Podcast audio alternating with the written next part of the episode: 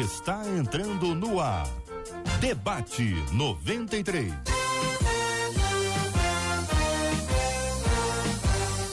Realização 93 FM. Um oferecimento série The Chosen. A história de Jesus como nunca antes contada. Baixe o aplicativo e assista agora. Os Escolhidos.tv e Pleno News. Notícias de verdade. Apresentação J.R. Vargas. Alô, meu irmão. Alô, minha irmã. Aqui fala J.R. Vargas, estamos de volta, começando aqui mais uma super edição do nosso debate 93 de hoje, nesta segunda-feira, dia 28 de março de 2022. Que a bênção do Senhor repouse sobre a sua vida, sua casa, sua família, sobre todos os seus, em nome de Jesus.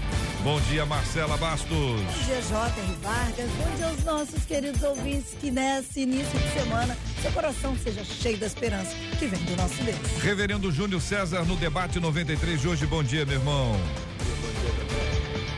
Não tô ouvindo você, pastor Júnior. Fala de novo aí. Bom dia, JR. Aí melhorou, ué. Eu tava respondendo pra lá isso, na hora da, de falar aqui, só foi. Falando aqui lá. Não, não falou aqui. Aqui ele não falou, por isso, tá, por isso não tô repetindo aqui essa conversa aqui, gastando o tempo do porque foi fazer a fotinha. É muita Na hora do negócio. É muita muito tecnologia. bem, muito bom dia, Reverendo Júnior César. Pastor Marcos Félix, muito bom dia, seja bem-vindo, meu irmão. Graça e paz, bom dia, JR. É, um prazer revê-lo. Depois de 15 anos, 15 anos. poder revê-lo e notadamente Ah. você não mudou nada. Deixa de zoeira. Doutora Verônica Oliveira, muito bom dia, seja bem-vinda também ao debate 93 de hoje. Muito bem. Doutor, eu preciso que a senhora abra o seu microfone, por favor. Isso. Bom dia, é uma alegria estar aqui com vocês mais uma vez e obrigada aí pela, pela participação, né? E graças a Deus estamos aqui para mais um debate. Muito bem, muito obrigado, doutora Verônica Oliveira, com a gente no debate 93 de hoje. Aliás, os três debatedores já estão aqui, minha gente. Reverendo Júnior César, doutora Verônica Oliveira, pastor Marcos Félix.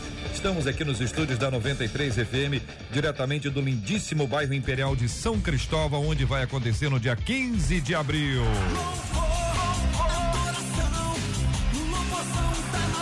Daqui a pouquinho vou trazer aqui mais, a li- ah, mais nomes que entraram na lista, nessa grande, gigantesca lista daqueles que estarão adorando ao Senhor com a gente. Agora, quem vai adorar não é só quem vai cantar, né, gente?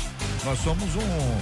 Somos os adoradores, né? Somos um time de adoradores e é muito legal quando você pode estar junto com outras pessoas de lugares completamente diferentes e juntos nós podemos adorar ao nosso Deus e Pai. Então vem aí, vem aí, vem aí, dia 15 de abril, louvorzão da 93. O WhatsApp está liberado para você fazer perguntas pra gente sobre o tema de hoje e sobre outros temas. Tema complicado, tema difícil. Talvez nós tenhamos aí algumas histórias contadas pelos nossos ouvintes aqui pelo nosso WhatsApp, cujo número está à sua disposição. 21 96803 8319. 21 96803 8319. Muito bem, com a chegada da internet, o mundo deu aquele pan. Nós estamos agora sempre ampliando o rádio, deixou de ser rádio só pro rádio, né? Estamos em 93,3, estamos transmitindo também no aplicativo o app da 93 FM. Todo o programa do dia vira Spotify à noite. Sete da noite vira um podcast, vai pro Spotify e você pode acompanhar em qualquer plataforma digital. O Spotify é só um exemplo, tem um Deezer também, onde você vai encontrar ali o debate 93. Mas agora Nesse exato momento, com as imagens, com as câmeras abertas, você vai poder conhecer os nossos debatedores, o nosso estúdio da 93 FM. Você vai falar com a gente pela página do Facebook, Facebook da 93 FM, é Rádio 93.3 FM, minha gente, Rádio 93.3 FM. Você pode falar com a gente também, ó, no canal do YouTube, hein? Tem YouTube da 93. Tá aí, galera. 93 FM Gospel, 93 FM Gospel, também no nosso site rádio93.com.br, rádio93.com.br. O programa está no ar, a transmissão está vibrante hoje, tudo funcionando, câmeras bonitas, tudo funcionando, sensacional. Internet hoje está uma benção. Parar de falar, hein? Acho melhor. Pelo amor de Deus, que maravilha. 11 horas e 7 minutos.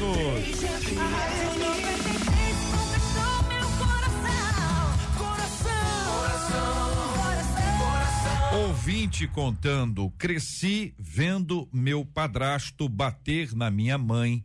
Isso só parou porque ela morreu, é o que conta a nossa ouvinte. Fiquei tão marcada que o simples bater de uma porta me faz tremer e me deixa completamente alterada. Eu não consigo confiar em homem nenhum. Dá para descobrir durante o namoro que um homem será violento.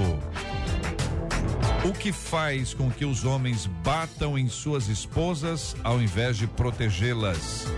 Como superar meus traumas e conseguir confiar nos homens? E aí, minha querida ouvinte, você que está nos acompanhando de qualquer lugar do país, já viveu uma história assim? Meu querido ouvinte que está nos acompanhando, quantos filhos defenderam as suas mães ou acompanharam essa trajetória? Gente que sabe que tem uma tendência à violência, percebe nas reações. Gente que se controla, já passou por isso. Hoje é dia. Quero ouvir a sua voz, quero ouvir você compartilhando com a gente no debate 93 de hoje. Reverendo Júnior César, é, o trauma da nossa ouvinte é mais do que esperado, né, pastor? Sim, é mais do que esperado, né? Eu queria, assim, em primeiro lugar, lamentar duas coisas. Né? Lamentar profundamente que ela tenha crescido é, num lar assim, que ela tenha crescido observando essa violência doméstica contra a mulher, contra sua mãe. E quero lamentar também profundamente o fato de só ter parado quando ela morreu. Porque na realidade, o primeiro lamento tem a ver com homens que tratam a mulher como coisa, como se fosse sua propriedade. É, e a gente sabe que vive numa sociedade que contribui para isso. É uma sociedade que, bem recentemente, deu à mulher o direito de não mudar o seu nome, porque até então ela necessariamente, como se fosse uma propriedade, ela recebia o nome do marido, né? É, e era obrigado a, a ser assim.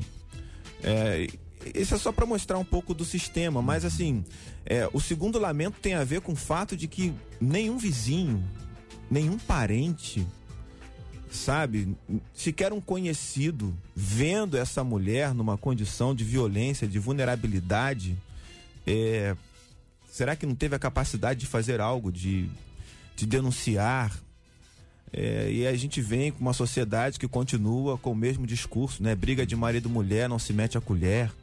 E mulheres morrem por isso.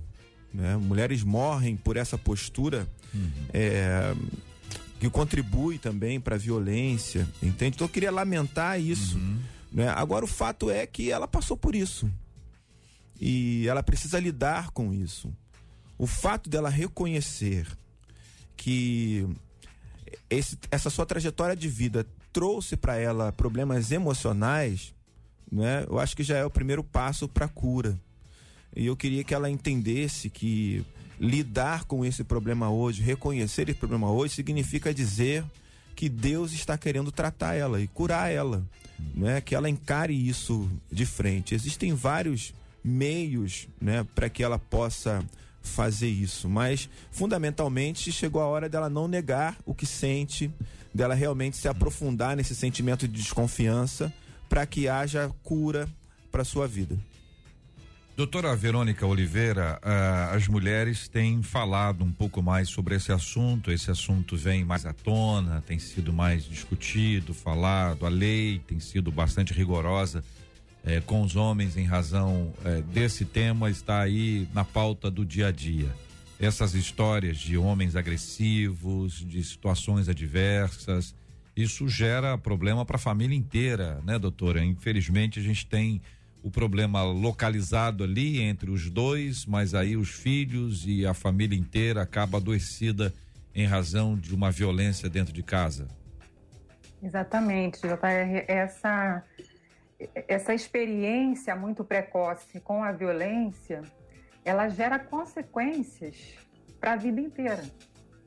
E, e, como você mesmo falou, é, não é uma questão só é, de um elemento da família, é de toda a família. Uhum. Então, ali tem meninos, meninas, e às vezes a questão da violência da mulher fica muito focada só para a mulher, né? A atitude seria só uma reivindicação feminina.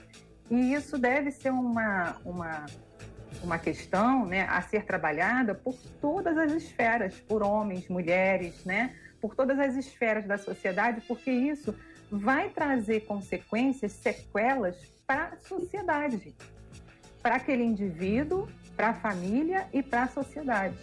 E, e, nós que temos a Bíblia como pauta, né, vemos aí que na Bíblia está escrito, né, é, ensina o menino no caminho que deve andar e quando crescer não vai se desviar dele, ou seja, a primazia da infância. Uhum. Então, nós vemos também nos traumas, nas experiências difíceis, essas primazias, né? Uhum. Em que a criança tem uma experiência muito precoce que vai determinar o futuro dela se ela não trabalhar. Uhum. Então, nós temos vendo aí uma, uma pessoa, uma mulher que é cristã, né? Que possivelmente tem a sua vida espiritual aí desenvolvida, mas que emocionalmente precisa de cuidado, uhum. precisa de um olhar para ela continuar a avançar. Então, que bom que ela colocou isso, né, como um assunto aí para pergunta. É, ela está trazendo aí, buscando ajuda, e esse sim é um grande passo. Começar a trazer isso à tona, verbalizar, pedir ajuda. É, é um grande começo. A, a nossa ouvinte faz algumas perguntas que eu vou compartilhar com vocês já já. Mas ainda dentro dessa fase inicial, pastor uh, Marcos Félix, eu quero também ouvir a sua opinião e a sua palavra sobre esse assunto, meu irmão. É, pegando essa deixa do reverendo, da doutora e do próprio nosso querido JR, é muito triste dizer que isso é cultural e usual.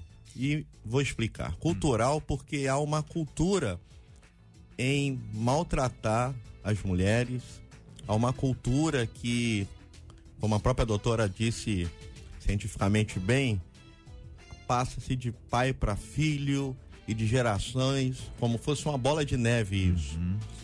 E eu falo usual porque, como disse anteriormente o reverendo, acaba sendo uma ação de controle, uma ação de determinar limites que o homem quer submeter seja a companheira, a sua esposa, a, a, a, a mulher que ele vive, trazendo limites que vêm com a força. Uhum.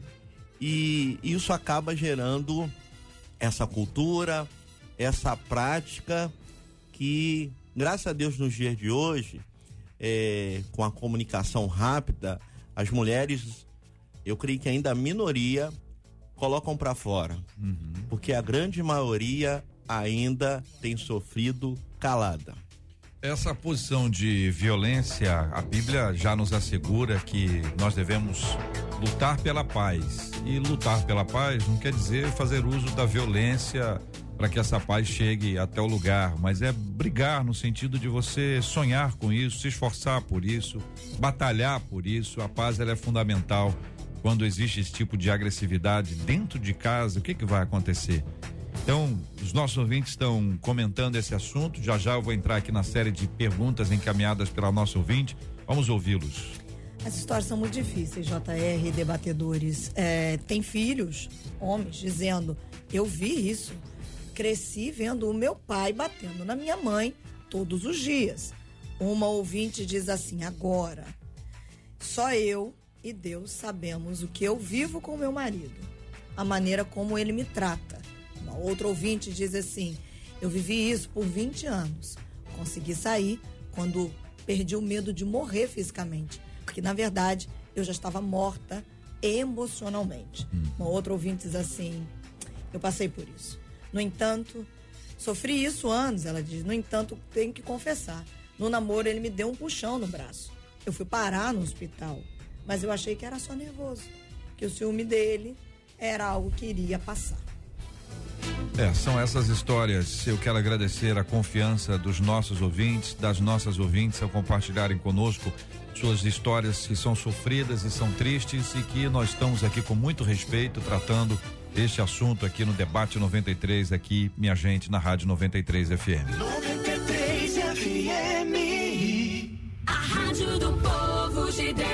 Debate 93. Debate 93. De segunda a sexta, às 11 da manhã. A primeira pergunta que faz a nossa ouvinte, eu farei aqui a pergunta aos nossos debatedores e vou perguntar a você também. Dá para descobrir durante o namoro que um homem será violento? O que que você acha, querido ouvinte? Você consegue discernir isso, perceber isso? Você que é pai, consegue discernir quando a sua filha aparece aí na sua casa com um namorado? Ou pelo menos ela comenta, diz, ah, fulaninho, bonitinho, é isso assim, você, tô de olho nesse moleque aí, deixa eu ver o que é que esse moleque tá arrumando. Consegue descobrir se a pessoa é violenta ou não? A gente consegue descobrir na conversa, no dia a dia, no bate-papo, quais são os sinais?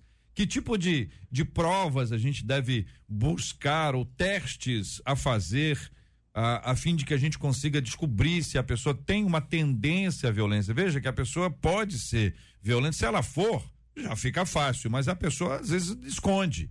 É o que a maioria faz. Então a pergunta é: dá para descobrir durante o um namoro que um homem será violento? O que você acha sobre esse assunto? Manda aí pelo chat do Facebook, o chat do YouTube, sua participação é muito bem-vinda. Estamos transmitindo agora Debate 93 da página do Facebook da 93 FM, no canal do YouTube da 93 FM Gospel. Você fala com a gente também pelo nosso WhatsApp, tá liberadíssimo, 21 96803 8319 21 96803 8319. A pergunta, ah, pastor Marcos Félix, é essa: dá para descobrir durante o namoro que um homem será violento? Eu creio que sim, JR. Hum. Eu creio que sim. É, a Bíblia fala que se conhece a árvore pelos frutos. Há pessoas que elas se escondem por muitos anos, mas em dado momentos ela dita quem ela é. Eu tive um pastor que ele dizia o seguinte: é, você está namorando e por isso é namoro. Olha como seu namorado ele cuida dos pais dele, como ele trata os pais dele.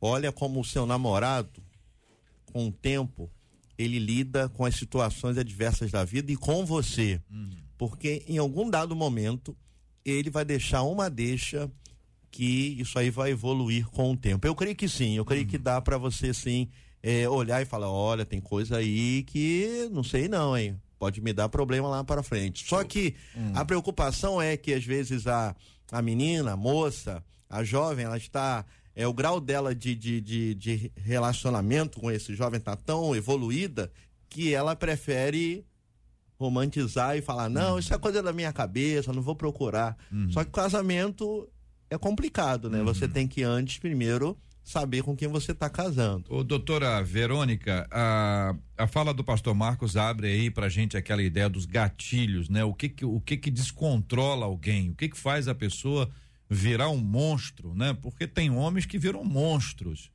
O, o que que acontece? Como é que, como é que a gente descobre? Existe algum testezinho, doutora? A, a psicologia ajuda a gente fala assim, olha, faz esse teste aí, vai funcionar assim, assim, vai descobrir. Ou isso não existe? Tem, tem como saber, porque no coração, né, hum. você não tem como acessar sentimentos e pensamentos porém tem como você ver comportamentos. Então, os comportamentos né, permitem a pessoa ter a leitura de quem é aquele ser humano ali. Você não tem como ler mente de ninguém. Uhum. Mas pelo comportamento, como disse aí o pastor Marcos Félix, pelas ações, pelos frutos, você começa a visualizar quem é aquela pessoa. Uhum. Então, é, geralmente, homens violentos, eles alternam um padrão de comportamento. Ora são, é, tem comportamento violento, ora é doce e gentil. Então, essa mulher já começa o quê? Acreditar que aquilo ali é transitório, porque ora ele é assim, então se ele agora é doce e gentil, ele vai mudar. Eu vou conseguir. Ela começa a acreditar que vai conseguir mudar essa pessoa. Doutora, não agora, tem um meio termo, é isso? É, é de extremos ele vai devagar, né? Uhum. Ele chega sorrateiro. Tá. Começa o quê, gente? Começa a pessoa se incomodando. Eu vou trazer aqui um teste, é, JR, que está em, em 1 Coríntios 13. Olha aí. Tem um teste hum. que é um teste que você pode aplicar. Meninas, mulheres que estão iniciando relacionamento, comece aí. Pega aí esse Coríntios. Hum. Pega aí 1 Coríntios 13. Diz, diz o que o amor é e o que o amor não é. Então, já começa a dar uma leitura para ela assim: o amor é sofredor, Mas vamos lá, você vai ler isso olhando para essa pessoa com a qual você agora está né, sentimentalmente envolvida. Então, é, é benigno, ou seja, é bom. É uma pessoa boa. Hum. Não é invejoso. Essa pessoa, ela gosta dos seus talentos, ela incentiva o seu crescimento, ela fica feliz quando você está desenvolvendo uma atividade, que as pessoas têm um reconhecimento, ficam ale... essa pessoa fica alegre com o seu sucesso, ou isso incomoda ela. Hum. Então, essa pessoa, o amor não é invejoso, o amor não trata com leviandade, não se ensoberbece. Essa pessoa é aquela pessoa que gosta de ser o centro das atenções, ela é o máximo, ela é sempre certa e você é errado. Não folga com a injustiça, mas folga com a verdade. Tudo sofre, tudo crê, tudo espera, tudo suporta, o amor nunca falha. Então, essa pessoa renuncia algo para você, hum. essa pessoa, é, ela torce por você, ou ela começa a é, cercar você, tirar você dos seus amigos, do seu meio social, dos seus talentos, da sua igreja. Ela começa a se incomodar. Então, é, esse testezinho aí já diz para você se essa pessoa é uma pessoa controladora, como essa pessoa lida com a raiva, como lida com os sentimentos, como lida com os outros. Agora, uma peculiaridade é que essa pessoa geralmente é gentil com os outros e ela é só assim, ela é com aquela mulher. Então, isso às vezes faz com que a mulher acredite que o problema é ela. Hum. Então, ela, ela vê esse padrão se, se perpetuar só com ela, então ela fala, realmente é comigo. Agora, isso né, é, são o quê? Gatilhos, né, informações para a mulher ter ali, olha na é. percepção dela Deixa... e com isso ela vai visualizando o que, que esse outro está trazendo para ela. Vou pedir é um aos nossos ouvintes que pensem aí no teste e tem uma pergunta é, rápida para a senhora e depois passo para o reverendo Júnior fazer as observações dele. É, nesse teste, é, tem que tirar 10? Pode ficar de recuperação? Como é que é o negócio aí? É um teste, né? Eu quero saber assim, a pessoa está lá em casa, a pessoa está lá, ouviu e fala assim, ó, isso aqui, ih, ruim, zero. Uhum. Aí tá, tem seis, tirou é sete. Entendeu? É assim, é se para avançar tem que tirar dez ou, ou, ou pode passar raspando? Importante isso, JR. Como, como todo teste, o que vai interferir é a frequência e intensidade dos comportamentos. Então, conforme a pessoa é. tem uma frequência e intensidade nesses comportamentos, hum. ela vai ficando, né, vai ficando Entendi. mais difícil para ela. Agora, imagina que teve um comportamento isolado, uma hum. situação específica, que é reavaliada, é conversada, hum. e isso é trabalhado. Hum. Ao reconhecimento né, hum. por parte da pessoa que errou, há uma certa é, é, importância na responsabilidade, a pessoa se responsabiliza pelo que ela errou. Então, essas, essas, né, esse teste aí, vamos supor, em algum momento a pessoa pode ficar lá reprovada em algum ponto, mas é importante avaliar a intensidade com que é, esse comportamento vem uhum. e a frequência com que ele ocorre. Ei. Isso é importante. Reverendo Júnior. Estava aqui pensando exatamente hum. no, no, teste, não é? Uhum. E uh, a gente tem que tomar um cuidado também porque para atingir esse nível, às vezes a pessoa não é violenta, mas também não consegue atingir esse nível, né? Porque é, esse nível de amor de 1 Coríntios 13 é um nível que todos nós, violentos e não violentos, nós buscamos, né? Mas assim, é, conforme vocês foram falando, eu estava me lembrando só de uma palavra, e aí tem que ficar claro que a pergunta do JR foi sobre namoro, né? É tempo. Então, as, as pessoas às vezes querem namorar, mas não querem ter o tempo para processar tudo isso que vocês estão falando. Então não é assim, ah, vou fazer uma entrevista e, e, e, vou descobrir os gatilhos. Não é. É preciso tempo. O namoro é o momento em que você precisa dedicar tempo para conhecer de fato a pessoa. É, então o tempo é importante. Sabe? O tempo com racionalidade, né? É, o tempo com equilíbrio, para você poder identificar tudo isso ao longo do tempo. Agora, é, quando a pessoa já é casada, eu, eu acho que não há esse tempo. É uma questão muito pessoal, né? Hum.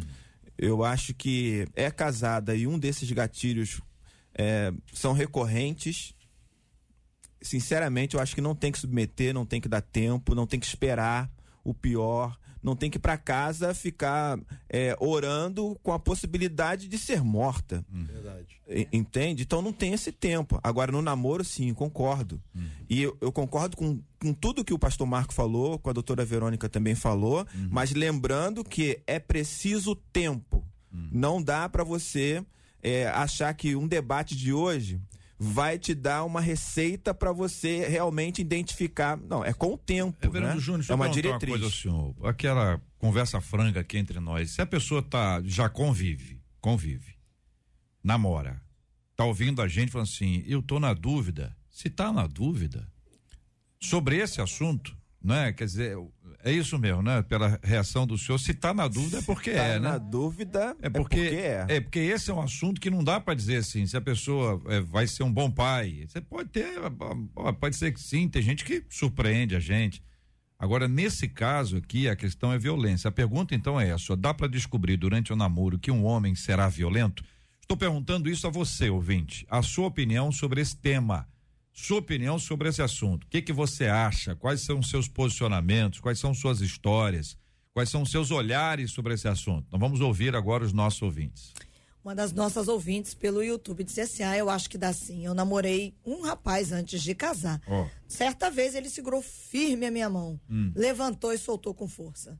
Aí eu terminei o namoro porque eu percebi que não ia dar, hum. diz essa ouvinte. Uma outra ouvinte Facebook diz assim: Eu acho, na verdade, que quem está fora do relacionamento percebe mais facilmente. Porque o apaixonado acaba não vendo com os olhos, diz ela, usa a expressão, com os olhos da cara, uhum. mas olha tudo com os olhos do coração.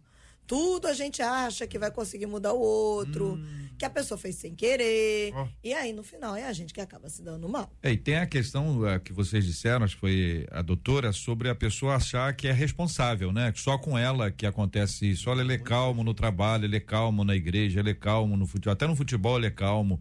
Só comigo ele é assim. Logo, é isso, pastor Marcos? Isso aí. É um perigo é, quando a pessoa aí. começa a achar que é responsável pela violência é, é ela, né? Isso e isso independe hum. de classe social. Hum. Eu, eu estou pastor numa comunidade, Nova Iguaçu, mas já fui professor na Zona Sul e vi casos idênticos, sejam lá na comunidade que eu pastoreio uhum. e na Zona Sul, ou seja, é muito importante olhar os sinais. JR. Ah. E tem a questão do cristão ainda é mais além.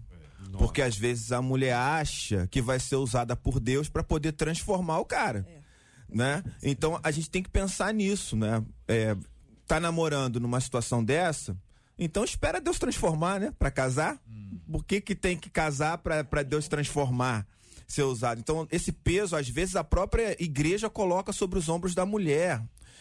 Gente, isso é, é muito sério e muito grave. Esse assunto que a gente está tratando aqui, ele é, é, sério e grave porque a gente tem uma série de fatores que contribuem para a perpetuação dessa violência. É uma questão social, né? É, é que abrange é, todo mundo e que a igreja ela não está tão fora disso, senão nós não teríamos casos de violência contra a mulher dentro da própria igreja e às vezes sendo legitimada por pastores né, que colocam as mulheres em situação de risco com, com os seus conselhos, digamos assim, né? É, e, e isso acaba sempre levando ao pior. É a tragédia na vida dos filhos e uma série de coisas, né? Filhos que, que serão é, terão uma vida emocionalmente doentia no futuro, uma série de coisas. Entenda, eu não estou aqui defendendo o divórcio, não é isso, né? Eu quero que a gente é, pense com clareza nessa questão hum. da violência, né? Pense com respeito à mulher, com respeito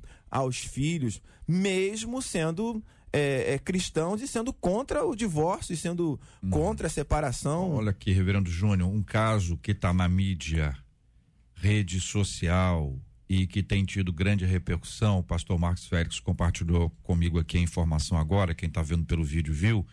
É, a, uma determinada igreja, uma denominação, onde eles estão agindo para tentar conter isso entre os obreiros. O senhor falou dentro da igreja Estão falando de, de liderança. De liderança. E aqui a decisão tomada tem os seguintes itens aqui: disciplina de 36 meses. Então a pessoa vai passar é, durante três anos, né? Ela vai não vai ocupar nenhum cargo, nenhuma possibilidade de cargo na igreja. Mas tem mais.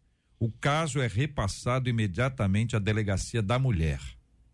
Então, terceiro, perda definitiva do cargo eclesiástico. E quinto, descredenciamento da convenção a qual ele pertence. Então, são quatro itens, vou repeti-los.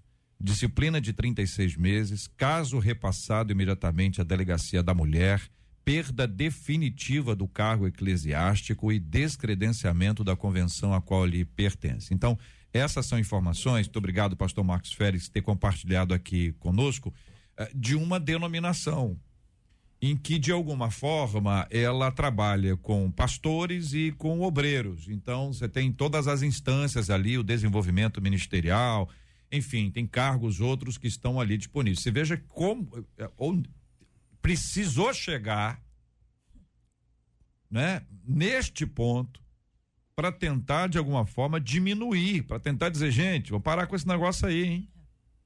A conversa não foi suficiente. A disciplina eclesiástica não foi suficiente. O que nós temos aí é uma disciplina eclesiástica e o cara entrega a delegacia da mulher. Ele deixou de ser obreiro, é, pastor, deixou de ocupar o cargo para sempre. Para sempre. E é descredenciado da, da convenção, da denominação. Ou seja, meu, meu, meu amigo, você vai ter que procurar campo em outro lugar, outra denominação, outra história, outra história. Só que aí o seguinte, para funcionar mesmo isso aí, esse camarada tá aí, tá com o nome dele aí, tá com o nome dele aí. Tem que acompanhar o cara. Porque esse tipo de, de, de gente, quando essa porta fecha, ele vai para outro, outro Sim, lugar dizendo que foi perseguido. Isso aí. Não, foi perseguido. O inimigo se levantou. Eu tinha o ministério grande, foi ciúme, é. foi por inveja. Aí alguém lá na outra ponta acolhe o sujeito. Então tem que acompanhar, porque a internet agora tomar conta da vida de todo mundo. É verdade. Quando esse cara bater em outro lugar lá, alguém tem que achar isso e encaminhar a documentação para a liderança lá, dizer, tá sabendo isso aqui? Ele contou tudo. E se não fizer isso, vai bater em outra porta, vai se apresentar como perseguido e vai continuar agindo da mesma forma. JR. É... Desculpa, pastor, só mais um item. Olha que loucura, hein?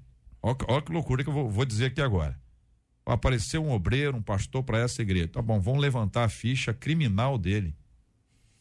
Ó, ó que loucura. Ó, ó, que situação que a gente chega aqui para falar um negócio desse.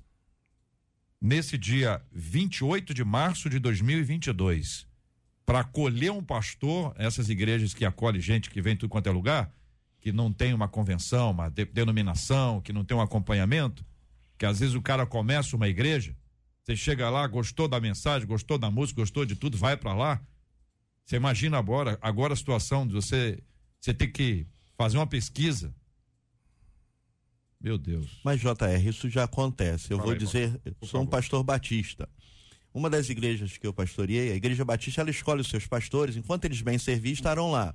Uma das igrejas que eu passei por um processo chamado de sucessão ministerial, aquilo tudo, uma delas fez levantamento de tudo, inclusive se eu tinha, se eu constava o nome lá na delegacia. É. Para ver se estava tudo certinho, se eu não tinha. Mas é isso que eu estou falando para você, gente. É assim, eu, eu, sei que algumas igrejas fazem, mas é, é chegar neste é nível. Complicado, é complicado, eu sei. essa é. a questão. Entendeu? Então. Assim, é... A, gente tem a sensação, não, não é que seja uma sensação errada, né? De que determinadas leis se tratam de avanço é um avanço no sentido de proteção. Mas é um retrocesso, por quê? Porque o fato de ter que promulgar uma lei dessa significa dizer que eticamente, moralmente, sim, com né, certeza. houve uma deterioração. Isso. Né? E não um avanço. É. é isso é muito importante. É, é, e aí você chega, tem lá o, o, o camarada que bate na mulher, a mulher vai procurar quem? O pastor. Mas aí também bate. Pois é. É complicado. Entendeu? Então é aquela, é aquela coisa insana. Mas a gente tá. Calma, vamos, vamos retomar aqui, porque para não sair do nosso tema muito, né? Já saímos um, um pouquinho. Doutora Verônica está do, do consultório dela interagindo com a gente aqui na 93 FM. Doutora Verônica. Então, né? É, é, e é assim alarmante porque é, é, se pauta a Bíblia como referência principal e na Bíblia é o modelo para né, para o marido seguir é, é Cristo. É. Então é como se assumisse assim, não, Cristo já deixou de ser a, essa referência principal a ponto de necessitar uhum. de ter tal regra. Né? E é difícil, né, doutora? Existir. Bom, são 11 horas e 37 minutos. Eu pergunto a você, querida ouvinte, querido ouvinte, o que você procura em alguém para namorar? A gente está falando aqui sobre características que a pessoa tem. Eh, você consegue identificar? Vamos ver, vamos ver se o que a pessoa está procurando é um instrumento para se descobrir se a pessoa é violenta ou se a pessoa está em Nárnia, entendeu? Está procurando um namorado em Nárnia ah, das Crônicas de Nárnia de C.S. Lewis. Abriu o guarda-roupa e entrou no, no, outro mundo. A pessoa está em outro mundo ou se a pessoa está no mundo real, buscando identificar características que de fato são importantes. Eu pergunto a você, convido você a dar a sua opinião pelo nosso WhatsApp, que é o 21968038319, 21968038319, ou no chat do Facebook ou chat do YouTube, uh, ambos da 93, onde estamos transmitindo agora o debate 93.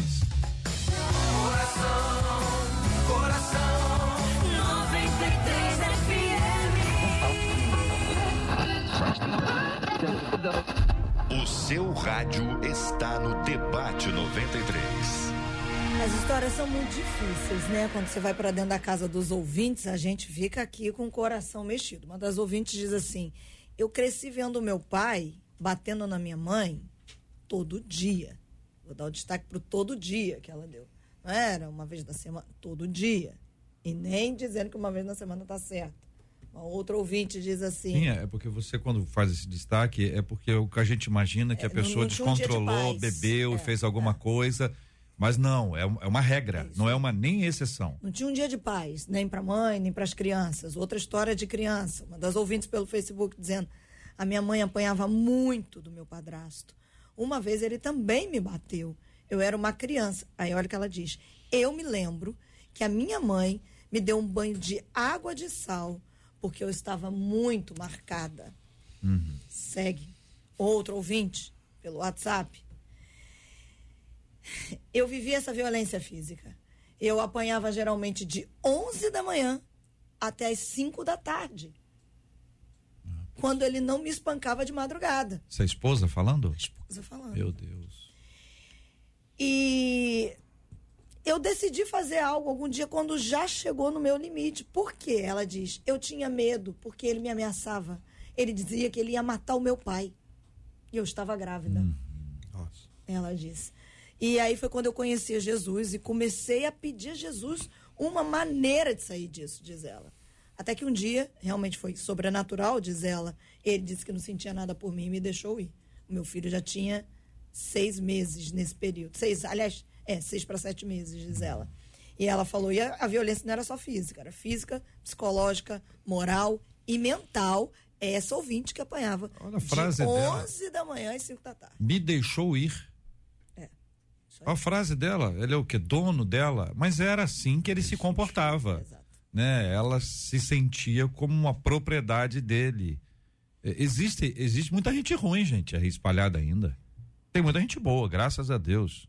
Tem muita gente que o evangelho já mudou de dentro para fora, gente que está em obra, gente está sob controle do Espírito Santo, que tem domínio próprio como fruto do Espírito mas existe muita gente ruim, tratando mal as pessoas, tratando com violência, conforme o que nós ouvimos. Então, dentro do nosso foco, dá para descobrir durante o namoro que o homem será violento, ah, ou o que faz com que os homens batam em suas esposas ao invés de protegê-las, que talvez essa seja a dor maior das mulheres, a expectativa de ser protegida e aí, no lugar de ser protegida, era agredida, Reverendo Júnior. É, o, o que faz é um coração é, pecaminoso, uma mente doentia, né? É isso que faz com que homens é, usem de violência contra as mulheres. É exatamente isso, é tratar do coração. Ok, agora enquanto o coração está sendo tratado, você que é a mulher que está sofrendo violência, tem que ficar ao lado como se você fosse a enfermeira? Não. Não, você vai dar o seu apoio, mas vai se proteger também. Então, você que é mulher que sofre violência e que às vezes está numa condição social desfavorável de não conseguir se manter, de depender economicamente do, do marido, tem que começar a pensar em, em como mudar isso, né? Denuncie também. Se você é um dos filhos que vê o pai bater na mãe, denuncie. Se você é um vizinho que escuta é, é, situações de violência dentro de casa, denuncie também. Deixa a polícia chegar e deixa o juiz fazer o julgamento dele, que é o trabalho dele. Entende? Se você é parente e sabe que alguém da sua família está entrando numa situação dessa, denuncie também. A gente tem que fazer isso. Não tem que ficar esperando pelo pior, não. A gente tem que oferecer toda a ajuda possível. Se você é pastor, uma irmã da sua igreja foi te procurar para poder falar sobre uma situação dessa, não fique apoiando o marido, não fique apoiando de forma velada, usando a Bíblia para poder justificar uma situação dessa né? A prioridade bíblica sempre foi a vida, sempre foi a vida. Então, vamos agir da forma como Jesus agiria. Uhum. Percebe? É, é, eu acho que isso é fundamental para nós, né? E é claro que é, junto com tudo isso, tem uma série de fatores. Acho que o primeiro passo é você querer sair, é você é, receber a ajuda necessária. Aí vem uma questão de terapia e uma série de coisas para poder ajustar a sua vida, acompanhamento pastoral. Mas não dá para ficar nessa situação. Né? Tem que sair dessa situação. Outra coisa, é, não, não acredite que você tem o marido que você merece. Porque o outro lado dessa história de que dá para conhecer no namoro é que a sociedade está dizendo que você está nessa situação porque você escolheu mal. A culpa é sua. Tá? E a culpa não é sua, a culpa é desse cara doente. A culpa é desse cara mal resolvido com a vida, que não tem Deus no coração e que está fazendo esse tipo de coisa com você. Hum. Saia dessa situação. Hum. Pastor Marcos. Eu, quando ouvi o reverendo aqui, eh, nós estamos lidando com, com situações reais. Uhum. E às vezes a igreja ela é muito omissa numa situação como essa. Por que eu digo isso? Vou citar um exemplo. Eu atendi há um tempo atrás uma jovem, ela estava grávida, o marido culpava essa jovem por estar grávida, grávida e a espancou quase até a morte. Nós a acolhemos, cuidamos dela, ela saiu da casa, da sua casa, ficou um tempo conosco, depois foi para casa dos seus pais Passou-se seis meses. Ela sumiu. E quando nós fomos procurá-la, ela estava onde? De novo, com aquele homem que quase a matou. É, eu disse anteriormente que é cultural e é usual porque são inúmeros fatores, a doutora vai poder explicar muito bem isso, que fazem que essa mulher, assim como santificação é uma decisão, ela não decida e nós, como igreja, precisamos falar mais sobre isso, nos posicionarmos mais sobre isso. Isso independe de classe social, como eu já disse, mas são inúmeros fatores, não só financeiro, emocional e outros mais, que fazem a mulher, mesmo depois de saber do perigo da morte, porque tem um inimigo ali, ela dorme com o inimigo, ela come com o inimigo, ela vive com o inimigo, mas ela ainda assim tem a oportunidade. Bem, não dá mais ela ainda volta a brincar com o perigo dessa situação. Então, quando o reverendo dizia e falava sobre essa questão, ela é, ela é eu acho que a sociedade não está preparada para resolver uhum. casos como este. Uhum. E nós precisamos nos especializar mesmo para é. trazer uma resposta assim é, direta para que essa jovem ou essa mulher que esteja vivendo isso uhum. não viva mais Hoje, se você me perguntasse o que eu faço, é, sai correndo, sai fora disso. Não fica numa Não situação, fica numa situação dessa. É, Mas e agora? E o depois? É, que, que eu vou fazer, pastor?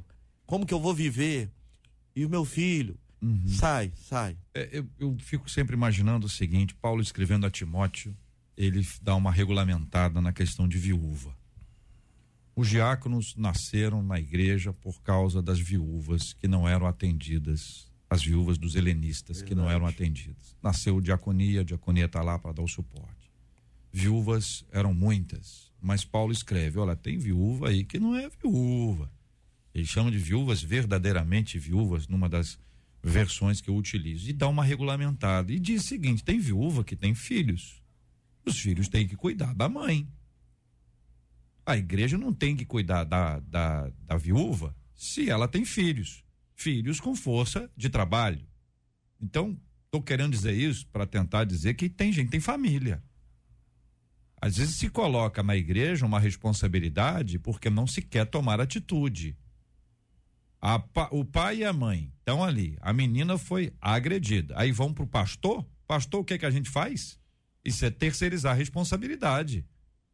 Você não pode agir assim com o pastor. Pastor é o quê? Tudo tá agora, essas coisas. Isso é coisa de pai e mãe. Tem circunstâncias que devem ser decididas pelos pais, pelos irmãos, pela família. Não estou dizendo que o pastor não possa ajudar. Agora não pode responsabilizar o pastor, inclusive pelo que vai acontecer depois. E minha filha vai para onde, pastor? Vai para sua casa. Ah, mas eu tô sem dinheiro. Você olha, a gente ajuda, mas ela tem que ir para casa. Porque se for, se for nessa expectativa de que todo problema de relacionamento vai para a igreja, como é que vai fazer, pastor Marcos? eu não? peguei um caso é, que a família culpava inteiramente, não só ela se culpava, mas a família, os pais, não foi um caso só, culpava a filha. A filha. Você apanha é. porque você merece. É. Você sofre porque você merece. É. isso que eu e eu falando. falei, Senhor, como que é isso? É. Não, é um negócio, é um negócio doido. muito Se dependesse louco. de mim, você não teria casado com é, ele. É, eu avisei. É isso. Eu avisei numa hora como essa. Então eu quero sim. Para é, o osso, né? É, é, perguntar, doutora, o seguinte, doutora, como, como superar é, meus traumas e conseguir confiar nos homens? É a última pergunta que faz a nossa ouvinte. Eu preciso que a irmã traga uma resposta para ela. A doutora Verônica é a nossa psicóloga aqui, está à mesa aqui conosco e pode nos ajudar com essa resposta. É, aqui é claro, fica muito claro que essa experiência que ela viveu, que não foi uma experiência pontual, foi uma experiência da vida né, houve uma frequência e interferiu diretamente na possibilidade dela enxergar é, ser possível encontrar alguém de confiança. Então, ela já coloca aqui, ó, não consigo confiar em homem não, nenhum. Uhum. Ela generalizou. Uhum. A lente que ela está usando é que todos os homens são iguais a esse padrasto é. que fez com que minha mãe morresse. Então, uhum. esse olhar né, é, generalizado impede ela de talvez é, se permitir se aproximar de outras pessoas, de, de ver, né, dar a possibilidade de um relacionamento. Então, é, o que eu diria a ela, que primeiro ela precisa lamentar essa história. É interessante que se ela carregar essa dor da mãe e se ela carregar essa dor de, né, de lembrar que teve esse padrasto, ela não vai se permitir viver o presente né? Eu gosto de falar aquela passagem que, que diz que deixando minhas coisas que para trás ficam e avançando no hoje, né, prossigo para o alvo. Então, como deixar? Eu diria que é necessário para ela lamentar uhum. ter tido esse padrasto, uhum. lamentar ter vivenciado essa história da mãe dela. Infelizmente, né, aí morrendo, chegando a falecer. Eu imagino que também, é, JR, acontece muito da criança se responsabilizar Uhum. Às vezes o adulto tá hoje assim, eu deveria ter feito algo. Ah, se eu tivesse ajudado minha mãe. Então fica, a pessoa fica lá no passado. Então ela precisa elaborar esse passado, uhum. lamentar, perdoar e se despedir. Se despedir dessas dores uhum. da mãe. E por honra à mãe, por amor à mãe, uhum.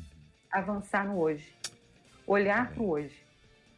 Doutora é... Verônica, essa sua fala é muito importante, associada aqui à fala dos pastores, no que o Evangelho pode ajudar a gente no sentido de curar as feridas do passado e nos ajudar a avançar pela graça de Deus.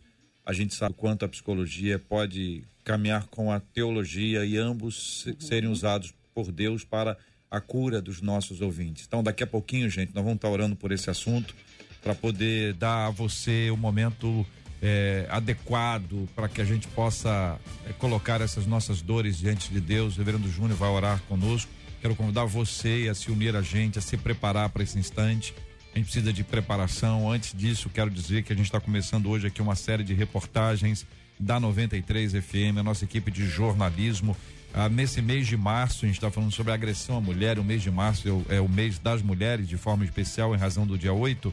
E ah, algumas matérias foram feitas em diversos segmentos da igreja que até pouco tempo eram protagonizados pelos homens e tem agora a participação das mulheres. Enfim, de alguma forma, elas estão ah, dentro das nossas comunidades e trazendo uma série de transformações. A primeira matéria que nós vamos ouvir hoje é de autoria da Fernanda Paredes. As mulheres são apresentadas aqui como atletas e eu chamo a sua atenção para você que está nos acompanhando aqui no debate 93 de hoje. Mulheres de fé. A Igreja Evangélica do Brasil tem 65 milhões de pessoas, de acordo com o Instituto Datafolha. 58% dos membros são mulheres. Com suas histórias, vitórias, dedicação e fé, a cada dia deixam uma marca importante no cristianismo. Nessa série especial produzida pelo Departamento de Jornalismo da Rádio 93 FM, vamos mergulhar nesse mundo e descobrir quem são essas mulheres de fé. Hoje, vamos conhecer as atletas de Cristo. No desafio de chegar ao lugar mais alto do pódio, elas nos mostram que a verdadeira vitória é ter Cristo em suas vidas. A primeira reportagem é de Fernanda Paredes. Mulheres de fé. De fé. Atletas. Atletas. A Bíblia tem vários exemplos de guerreiras de fé tementes a Deus que fizeram a diferença no seu tempo. Elas se destacaram em um mundo dominado por homens e mostraram que Deus usa todos para cumprir os seus propósitos. No esporte também é assim. E eu conto a história de quatro atletas que se utilizam dessa estratégia para falar de Deus. Paula Barros é ex-jogadora de vôlei profissional. Hoje ela é pastora da Assembleia de Deus Cidade Nova e acredita que a fé e o esporte estão completamente interligados. Se nós olharmos para trás, é íntima relação entre religião e esporte na história. No entanto, algumas religiões entendem o esporte como algo que valoriza demais o corpo em oposição ao espírito. O cristão, aquele que de fato ele lê, ouve a palavra de Deus e ela está intrínseca, ela está dentro dele, ele vai ver que a fé, como diz a palavra de Deus, é algo que nos faz transpor barreiras, dificuldades, adversidades que existem na caminhada de um atleta. Hoje em dia, a pastora Paula é um exemplo para outras atletas. Um exemplo de, de fé, de resiliência, uma menina que de fato prega, fala do amor de Deus e que vive isso. Eu não sou um falso testemunho nesse meio. Apaixonada pelos gramados desde criança, a missionária Aline Canuto, da Assembleia de Deus Cidade Nova, se converteu ao Evangelho aos 18 anos de idade. Passou por vários clubes de futebol e futsal do Rio de Janeiro. Atualmente faz parte do elenco do Maran, equipe de Marechal Hermes. Há pouco tempo sofreu uma lesão no tendão do pé e, pela fé, está superando o diagnóstico médico de que poderia ficar sem andar por amor, por vontade, continuei indo nos treinos, orando, pedindo a Deus, clamando ao Senhor, pedindo misericórdia a Deus para que repreendesse esse mal nos meus pés. E por fim eu consegui chegar até o final do campeonato, dei uma entrevista de melhor jogadora, foi bênção. A missionária Aline é a prova de que esporte e vida com Deus é uma combinação vencedora. Cada dia eu procuro conciliar a vida de ministério, a vida de ministrações é a vida de pregações, a vida com Deus e jogar bola. É uma coisa que eu amo demais. Fabiola Almeida, levantadora do time de vôlei do Osasco, com 22 anos de idade, foi convidada para ir a uma igreja e, através de um louvor, aceitou a Jesus. A partir daí, a vida dela foi transformada. Naquele momento eu verdadeiramente fui tocada por Jesus. Foi uma transformação, algo assim impactante na minha vida. Estou aí servindo a Jesus há 17 anos. Eu sou grata a Deus porque foi a melhor decisão da minha vida. Foi o dia em que eu levantei a mão, eu aceitei Jesus como meu único suficiente Salvador. Isso me transformou como pessoa. O Senhor transformou meu caráter, transformou como uma atleta. Graças a Deus. Hoje Fabiola é pastora. A mensagem que ela deixa para outras atletas é que, por meio da fé, tem vivenciado coisas maravilhosas que Deus tem feito na vida dela. Como atleta, ganhei muitas coisas, ganhei títulos e tudo, mas nada nesse mundo tem mais valor do que a gente saber que a gente não está sozinho, que a gente tem Jesus e que ele, independente da situação, ele nunca me abandonará. Essa melhor e maior medalha que eu tenho na minha vida. Cristiana Mello é pastora presidente da Igreja Apostólica Plenitude em Tanguá. Ela liderava uma igreja ao lado do marido até descobrir uma traição dele. Se viu sozinha com o rebanho, mas não esmoreceu. Para manter o equilíbrio e superar essas dificuldades, buscou o ciclismo como válvula de escape. Eu sou uma atleta amadora e busco vencer meus limites, cuidando assim da minha saúde física, emocional e espiritual, porque a palavra do Senhor ela nos diz que nós precisamos cuidar, né, do nosso corpo, que nós somos templo do Espírito Santo. Nós precisamos vencer os nossos limites sem olhar para as críticas ou olhar para os julgamentos. A pastora Cristiana é categórica ao declarar nós precisamos ser expressão da glória de Deus, porque tudo é para a glória de Deus. Até o esporte que você pratica é para cuidar de você e é para influenciar as pessoas que chegam até você. Nós precisamos né, sermos diferentes onde nós estivermos. Precisamos com ousadia, com coragem, falar de Jesus. Com trabalhos técnicos de Luiz Augusto Português e produção de Marcos Caetano Júnior. Reportagem Fernanda Paredes. Amanhã, na segunda reportagem da série, vamos conhecer histórias das mulheres de fé voluntárias. 93 FM. Muito bem, minha gente. Nosso departamento de jornalismo trabalhando, trazendo essa série de reportagens ao longo dessa semana, dentro do debate 93, sempre com uma perspectiva diferente sobre esse assunto. Quero agradecer o carinho aqui dos nossos ouvintes, cada um deles participando com a gente no debate 93 de hoje.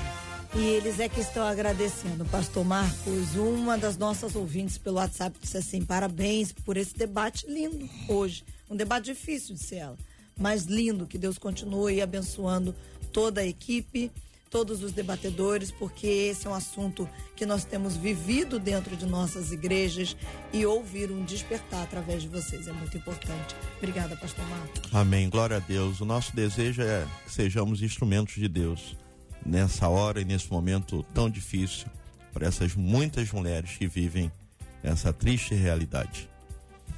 Doutora Verônica, muito obrigada por participar com a gente de mais um Debate 93.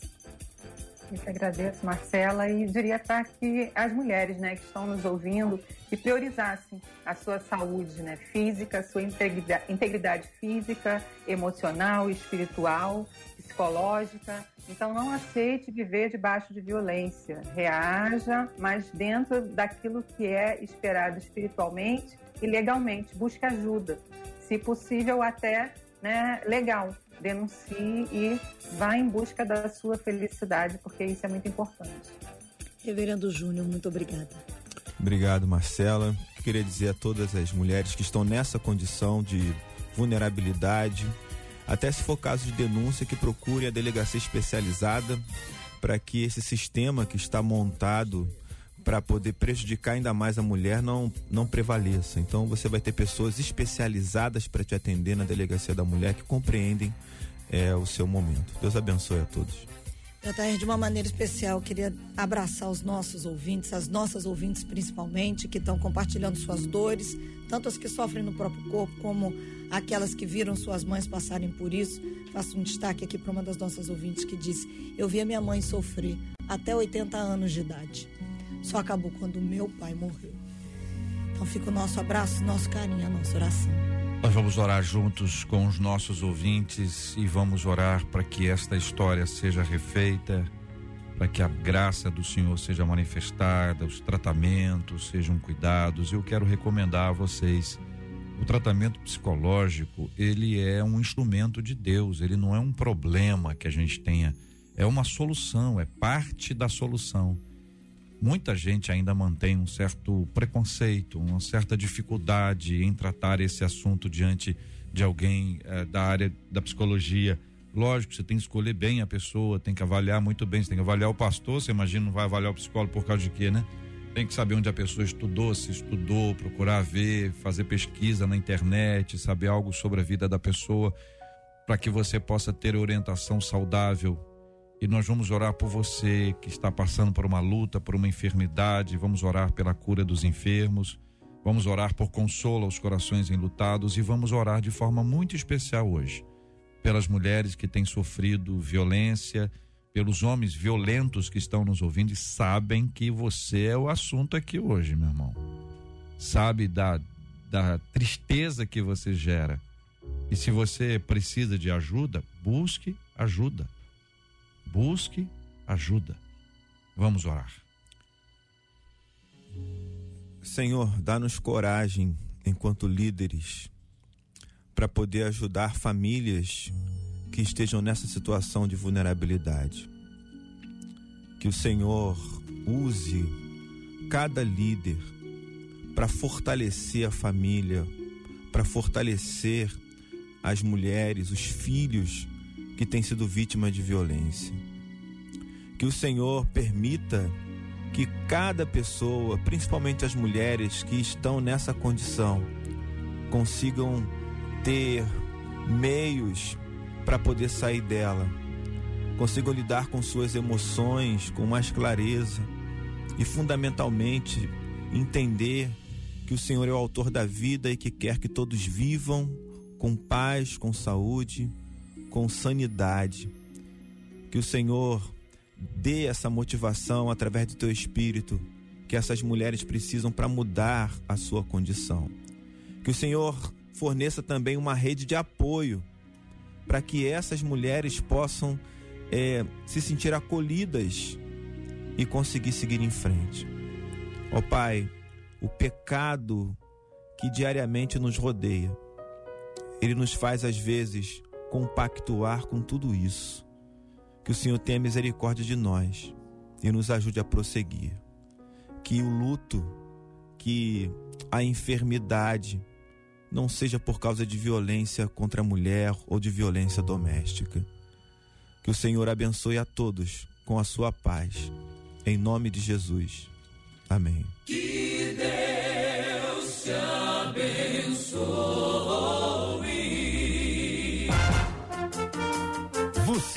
Acabou de ouvir Debate 93.